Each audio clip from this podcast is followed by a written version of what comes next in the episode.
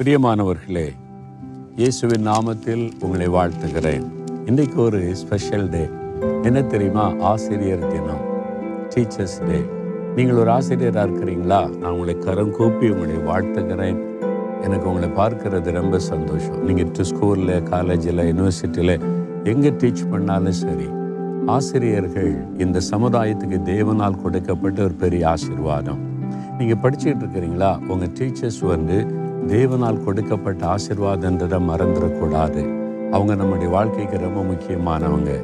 நான் ஸ்கூலில், காலேஜில் படிக்கும்போது அந்த டீச்சர்ஸ் என் வாழ்க்கைக்கு எவ்வளோ ஆசீர்வாதமாக இருந்திருக்கிறாங்க. நான் அதை மறக்கலை, ஞாபகத்தில் வச்சுருக்கிறேன். பைபிள் காலேஜில் படிக்கும்போது கூட பைபிள் டீச்சர்ஸ், அவங்க மறக்க முடியாத சில நபர்கள் இன்றைக்கு எனக்கு ஞாபகத்தில் இருக்கிறாரு. சரி, டீச்சர்ஸாக இருக்கிறீங்களே, நீங்கள் எவ்வளோ பெரிய பாக்கியவான்கள், பாக்கியவதிகள் தெரியுமா? உங்களுக்கு ஒரு வேத வசனம், ஏசாயா 50:4 இளைப்படைந்தவனுக்கு சமயத்துக்கேற்ற வார்த்தை சொல்ல நான் அறியும்படிக்கு கர்த்தராகிய ஆண்டவர் எனக்கு கல்விமானின் நாவை தந்தருளினார். ஒரு அழகான வார்த்தை இல்லை? நீங்கள் ஏன் ரொம்ப விசேஷமானவர் தெரியுமா? இயேசு பெஸ்ட் டீச்சர். இயேசு பற்றி பைபிளில் சொல்லியிருக்குது, நல்ல போதகர், எ குட் டீச்சர்.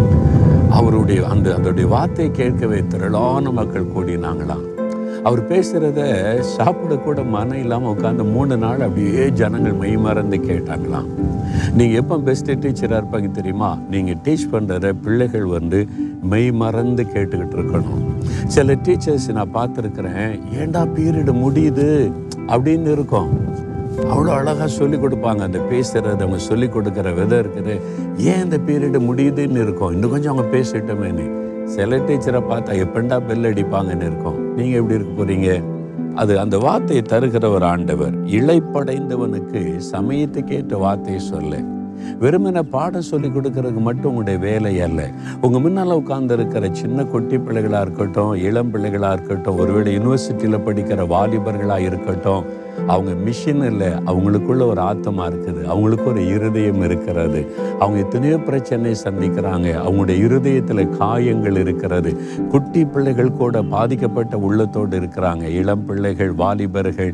அப்போது அவங்க ஒரு ஆத்மா, அவங்களுக்குள்ள ஒரு இருதயம் இருக்கிறது, பாதிக்கப்பட்ட உள்ளத்தோடு கூட வந்திருக்கலாம். வெறும் பாடத்தை சொல்லி கொடுக்கறது மாத்திரமல்ல, இளைப்படைந்து போனவர்களுக்கு ஒரு ஏற்ற வார்த்தையை சொல்லும்படி ஆண்டவர் கல்விமானின் நாவை தருவாராம். நீங்கள் கேட்கணும், ஆண்டவரே, என்னுடைய ஸ்டூடெண்ட்டுக்கு நான் வெறும் பாடம் மாத்திரம் சொல்லி கொடுக்கக்கூடாது, அவங்களுடைய ஆத்மாவை ஆறுதல் படுத்துகிற சரியான வார்த்தையை சொல்லி அவங்களுக்கு நான் ஆசீர்வாதமாக இருக்கணும்னு ஜெபிச்சிங்கன்னு வைங்க. 3/4 மணி நேரம் பாடம் நடத்தும் போது ஒரே ஒரு நிமிஷம் நீங்கள் சொல்லுகிற ஒரு வார்த்தை அவங்க உள்ளவங்களை உயிர்ப்பித்து விடும்.